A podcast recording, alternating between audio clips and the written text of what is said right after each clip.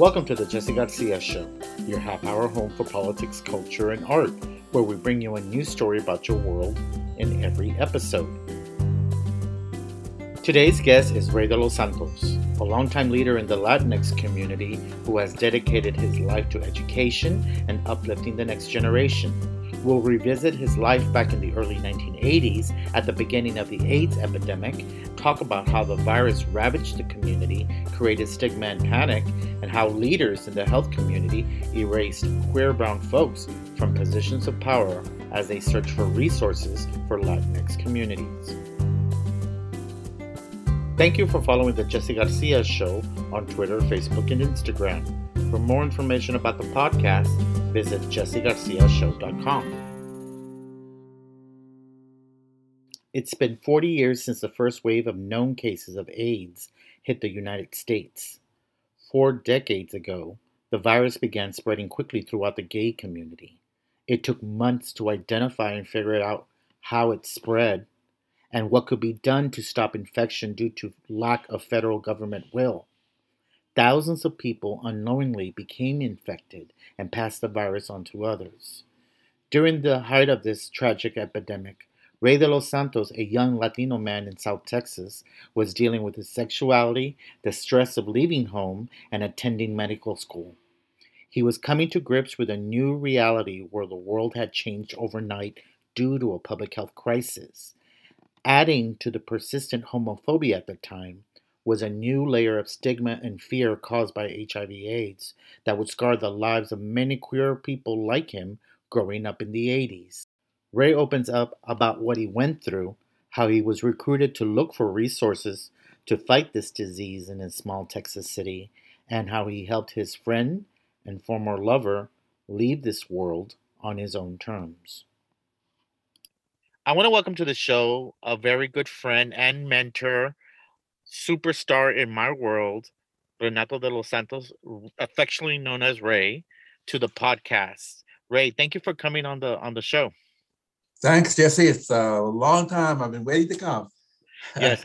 Uh, Ray and I have known each other for more than I would say like 15 years. It's almost 15 years when I started inter- finally getting involved with LULAC. Ray was a person who navigated that for me when we wanted to start talking about LGBT issues in LULAC.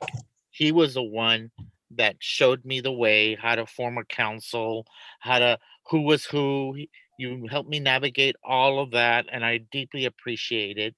And one thing I I really love about and appreciate about Ray is because there's so many layers to you. It's just not LULAC where you're a leader, but you're also a leader in education, higher ed, and you're also a mentor to children uh, in high school. And then you're also have this whole health background that we're going to discuss fully in this uh, show about uh, HIV and AIDS when it first broke out in the 1980s. So tell us a, a little bit about yourself, Ray. I was born in Brownsville. I know you were also uh, from the same place. My hometown. Yes. The neighborhood the there called on the border by the sea on the border by the sea. I saw that all over. Um, so grew up uh, for the first six years of my life there, and then my family moved to Corpus, Corpus Christi on the south side. We were the first Mexican uh, family moving into our neighborhood, and boy, did we get the welcome committee coming out for us. oh my God! Threw rotten eggs at our house. They put salt in the grass. They chopped my mom's rose bushes down. All sorts of all sorts of really ugly thing. So I mean, it, it, I I understood later why Corpus was as segregated as it was later on in life. Uh, it was a, a city with about 58% Latino population at the time, and uh, my high school was uh, we were maybe 8% Latinos and almost no blacks uh, at my high school. But that was back in the 70s. After that, uh, I, I, went to uh, St. Mary's University in San Antonio um, you went into education, correct? Well, I actually had a degree in biology. And I went to medical school for two years. I got accepted to six different medical schools. I chose Baylor. Uh, my sister at the time told me that uh, I, sh- I should go to one of the UT schools or someplace else. She said, You're not going to like Baylor. And I said, I insisted I was going to go, and I did. Um, and it changed my life in ways I didn't anticipate. Because once again, that experience reminded me of what I had growing up in Corpus in the South Side. Uh, by that, I mean that uh, there were only 26 Latinos out of 1,200 students. And I got really involved in recruiting students and, and uh, basically uh, uh, increasing the population of Latinos at the campus and African American students as well we did really well by my sophomore year and it threatened a lot of people. They really responded negatively and and uh, the students came to me that we had recruited and said hey you lied to us. You told us baylor would be an awesome place and in fact we had all these problems. And so uh, i went i learned really quickly what it was like to be called a troublemaker because uh, i was listening to the students and i would advocate for them. And the the administration that previously had treated me like, hey, he's the go-to guy. He'll take care of any problems that we had. I could tell you more stories about that, but um, all of a sudden I became the troublemaker, and I learned what that felt like. It's kind of like the first time in my life I was really kind of with that label, um, and so I took a year's leave of absence, and uh, they. I talked to the financial aid director. She gave me the financial aid award for my third year, because mostly student loans anyway. And so I traveled around the world, and it's the best thing I could have done because I, I tell people I left as an angry Chicano, pissed off at the system, pissed off at what the lies that I heard from people.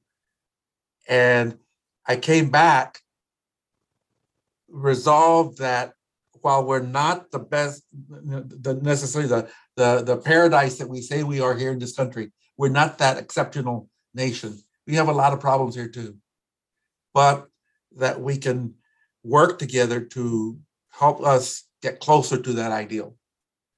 So I decided to devote, instead of going to medical school, I would work to help the country do that, just that, with uh, you know getting people out to vote, getting people excited about their rights, getting people empowered, uh, getting people into school.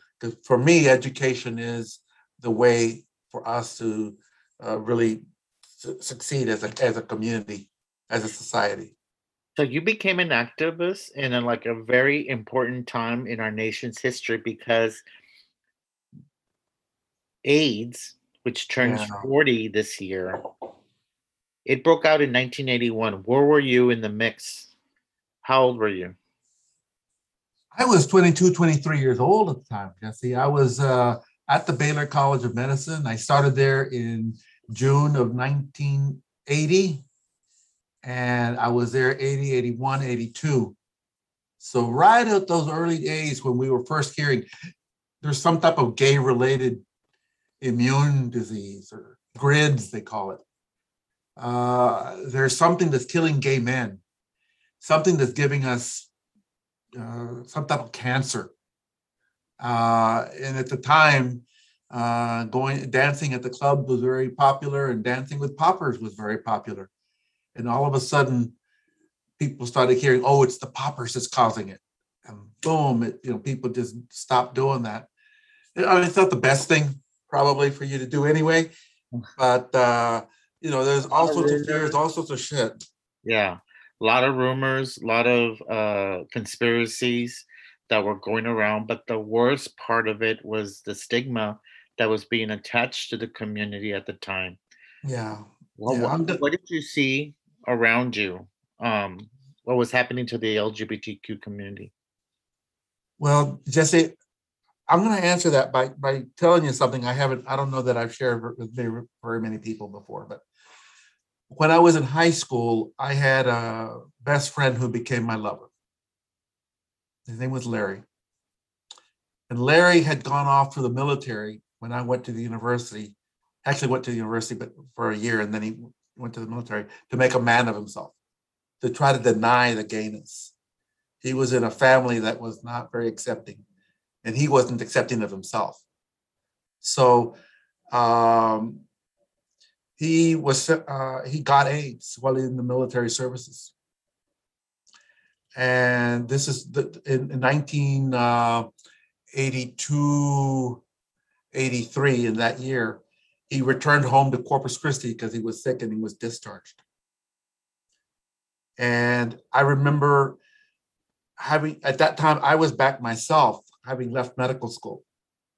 And I remember having to make a decision that I would be in his life and that I didn't care that the you know there were some hard times we broke up and there was some things like that that happened.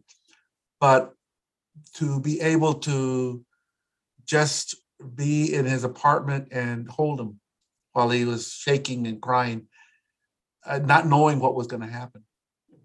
Because we didn't know back then if this was contagious like by the touch of the skin or or exposure to you know Exactly. It was just like it reminded me of COVID when we started off last year and everybody was spraying all the surfaces and and all that type of stuff, not, not knowing what it was that caused it or how you got COVID. Well, it was exactly the same thing or worse when AIDS and HIV because it was focused on our community in the U.S. It was a uh, something that uh, that no one knew where it came from, so you you you feared everything. And when you had a partner or a friend who was sick, many people unfortunately made the decision to, to get out of their lives completely and not not be involved with them because they were afraid that they would get sick. And I remember just making the decision that you know I didn't care. He was my friend, someone that I loved, and I was going to stay in his life. Because you had a medical background, did you know more about the disease more than others? there were uh, uh, yeah i probably knew a little bit more in the sense i was learning from some of the people that it was probably not contagious but it was still not at that time we couldn't say exactly if it was airborne or not. We didn't know exactly. So but we it was the the consensus was was going in that direction so that i knew i was probably going to be safe but there was no guarantee a lot of people abandoned people that were fighting HIV, AIDS, full blown AIDS. At that time, people just did not know how to help those people because they were getting so thin and emaciated. A lot of people thought, well, they need food. So that was the number one thing that people would. I under from what I remember, the stories that were told to me, a lot of food was delivered to these people that were fighting this, and a lot of the people that did not give up on gay men were actually lesbians who knew uh-huh. them, who were also ostracized for being different in society and had become friends of gay men. So a lot of lesbians were there to help. And people like you that did not give up on their partners, their friends. So thank you, Ray, for being there when others wouldn't. It, it was a really hard, horrible time because even in Corpus Christi, you know, sometimes you're thinking in a smaller city like that, you're going to be a little bit safer or immune. Uh, we started seeing people get sick and we started seeing people die. And it reached a point uh, between then and about the mid 80s that at one point we were seeing someone die every month. Every month you were going to different funerals or hearing about someone who died and it was uh, a devastating thing, especially in the clubs, uh, in, in, the club scene. Uh, it was not. Uh, uh, at one point, Corpus had eight gay bars. A small city like Corpus. Eight gay bars. Eight gay bars. I don't think we've ever reached that number since. it was no. It was at one point I, I I counted the bars in town, and there was so much activity in life and and, and, action and, and things going on. And then it all went downhill from there to uh, like pretty pretty quickly. It went down to about two or three. So while many people were devastated by this disease and could have easily just walked away from the community, try to save themselves from any type of stigma, you got involved. You got involved with this public health crisis and you try to look for resources and you try to look for resources in, not just in the big cities but in your town your hometown right. Corpus Christi. Tell us a little bit about that.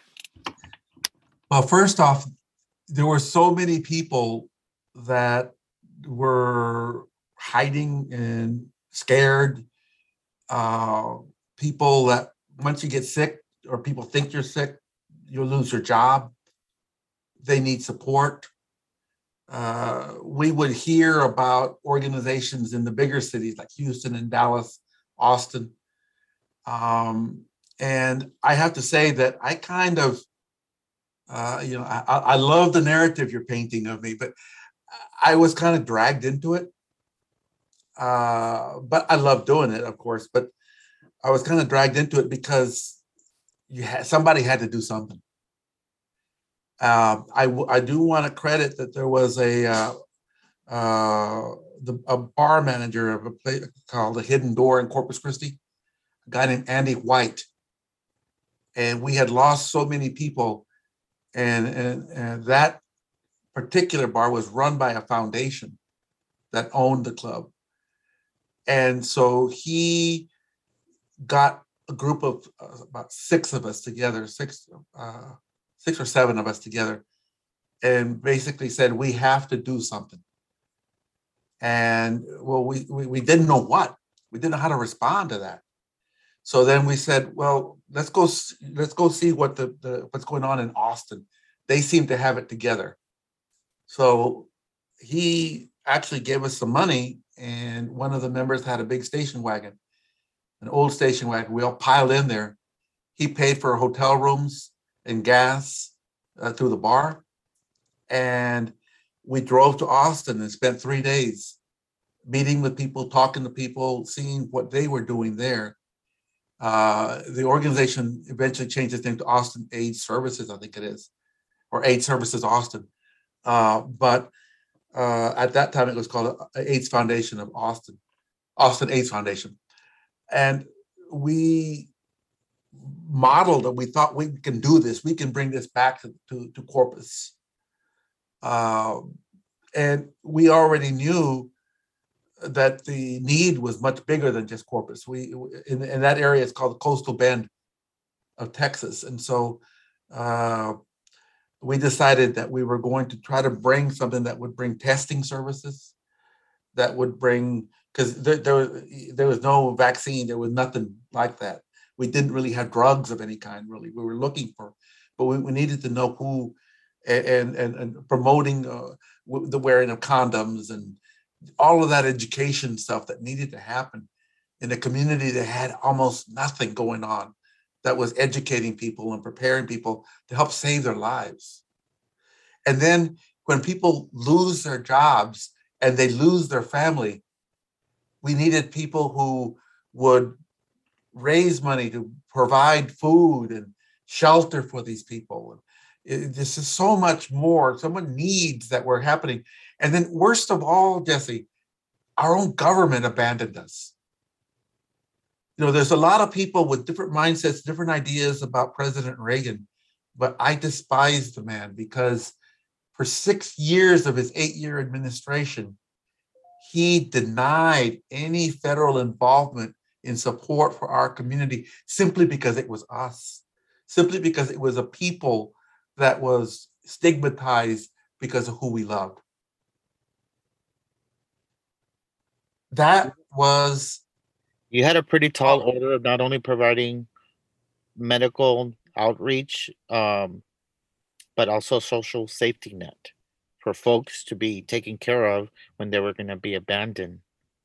That was the most important part. That social safety net is where we really thought we could make the biggest difference because we had young men who were throwing themselves off the harbor bridge in Corpus Christi. Wow. It was it was constant.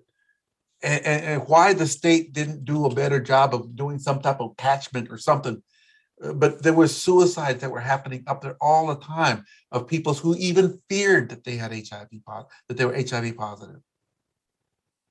It was a tragic time. We went we went to too many funerals. The depression, the depression alone, the clinical depression that you saw of the community as they saw their brothers and sisters killing themselves or dying from this disease, dying of the cancer, or being homeless and not knowing how to do help them because you can't help everybody.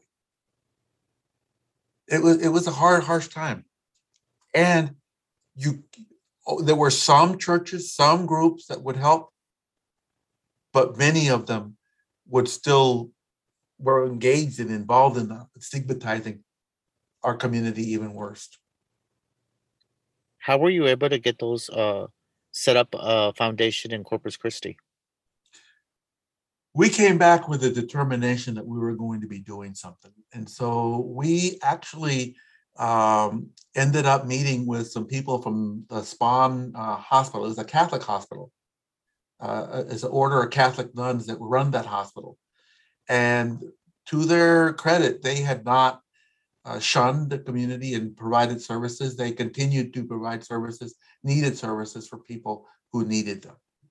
Uh, I applaud them for for that. Aren't the uh, nuns like aren't they superheroes? Oh. The nuns. The Catholic nuns always come through when there's a need. I always say this on my podcast because I went to Catholic universities. I went to Our Lady of the Lake University first, then St. Mary's. But I have to share a quick story.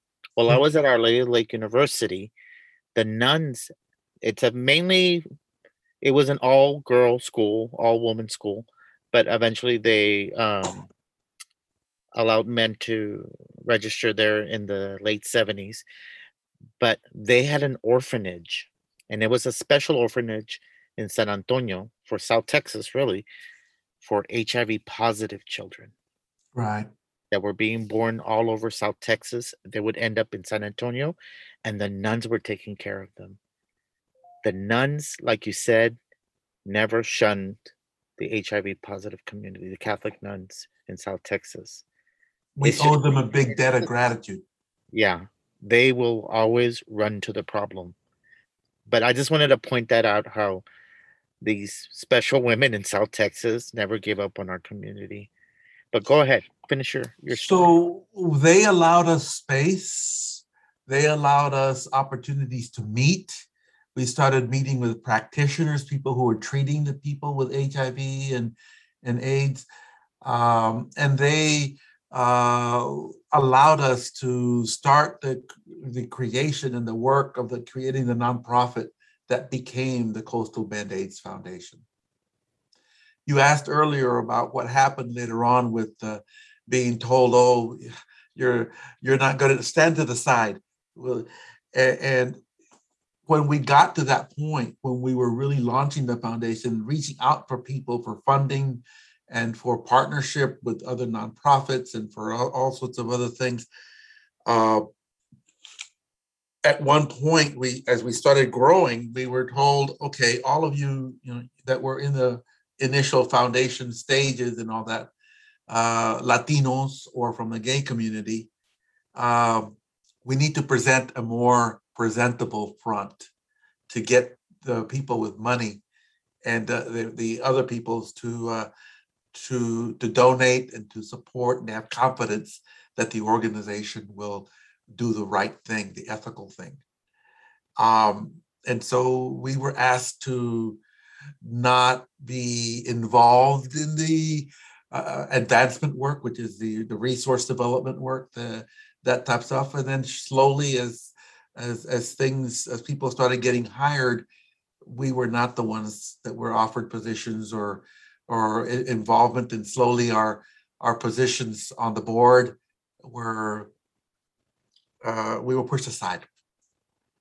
Uh, you were so, erased. You were erased. Yes, in in, in, in, in the memory of the organization. To know, make it more inviting for white people with money to give to your organization, they decided to change the out the the outreach, the look of who this organization was. How did that make you feel? Pissed off, angry that we that we were shunned and put aside, but then also somewhat uh, kind of like saying, well, okay, they're moving forward, they're providing these services. Uh, I'll do the best I can on my own over here and uh, uh, I'll, I'll, I'll encourage them to go off and do the thing because uh, to grow the services that needs to happen. You know, So part of me was said, I'll go ahead and just step back for the greater good. exactly that. That was my mindset at the time. Wow. Great. How do you feel uh, about the fact that it's 40 years? And uh, do you feel that this type of erasure still happens in professional fields that you've been working with? This It type- happens consistently over time. And let me tell you a more, a more recent example. Uh, about 10 years ago, we were fighting a battle to get a street renamed for Cesar Chavez I remember. I was right here in downtown Dallas. We had a meeting with the mayor of Dallas at the time. Um, I believe it was Tom Leppert, but um, the, they, we had a meeting and the, the conversation came around to what their plans were because they were wanting to change a street from Industrial Boulevard to Riverfront. And for various reasons, they had an election about what they should name it. Though They had a name that they wanted. And a big part of the community, 52% of the electorate said Cesar Chavez. They wanted the name Cesar Chavez on that street. They street. wanted Cesar Chavez. We had a meeting with the mayor and he says, I cannot let you do this because we have big plans for that street. We want over a billion dollars of investment and the investors will not invest in a street named after Cesar Chavez. That's erasing an icon in our community.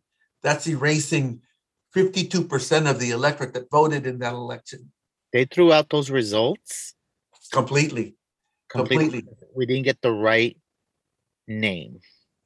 Even though that's what the community wanted, they didn't feel, let's just, it's just, it doesn't matter. We're not going to count those results. And boy, did that piss off a lot of people. Yeah, it sure did. We it- that ended up in a three-year battle, and we ended up with a with a street. We're satisfied with it, but uh, it was not the street that we wanted, or even the second street. It was a third choice, The third choice. but it was a. I think overall, it was a good choice so far. We're on the verge now of getting a vaccine and a cure. I mean, they're testing out these things as we speak, Ray. How does that make you feel that after 40 years, we're finally at this point? Thank God. you know what took it so long. What took it so long? I, Exactly. I, I look I look at the fact that with COVID, in less than a year, we have a vaccine. In less than a year. And with HIV, it's 40 years. How I, I I know you know the story that for the first six years of that period, our federal government under Reagan refused to even explore the concept that the federal government had a role in combating HIV and AIDS. Hence, millions of people died because of that inaction. All over the world, yes. and it wasn't until uh, this disease spread to straight communities where this became something of a national emergency. I didn't say it, you did, but that's exactly my thought. It didn't become a people's disease until families, white families, started getting affected. Well, because second class types of people, gay, lesbian, well, LGBT people, Brown and, and people, low income people, were brown people were the ones getting sick, not the mainstream. And, and you know that, that that's a sad commentary on, on our society, but it's the truth, and we have to acknowledge that. Can you tell that I'm angry? What you touched on these topics, man, they piss me off. it, it triggers something because you lived through this. I was lucky enough that I was able to be born into a generation where AZT was finally becoming available and people were being able to treat it. But it you had to have connections and money. And I remember losing people along the way. And it was because it was hard to get that access. And then having the right type of insurance, knowing the right people, and the stigma of showing up to go get tested and and having to tell folks your situation the stigma continues and it still continues to today. We're not making, eh, eh, yeah, you can treat the disease, but there's also things that come with it, like the people not treating you the same way that you should be treated like others equally. But I I just want to thank you so much for always always being a beacon of light and hope to so many people. Um, I've known you for 15 years, and you've always been that positive person that gives the right says the right things at the right time. And I want to thank you. And I'm I'm sorry if I triggered stuff in you during this um, podcast interview, but I just remember you sharing this story, and I felt like this is something that needs to go and be spread out to more listeners, just to see how things were back then and how not only were we going through a public health crisis, but racism still works and, and and classism, how it all determines who gets what in assistance and and and and access to funds, who gets the help and in what ways.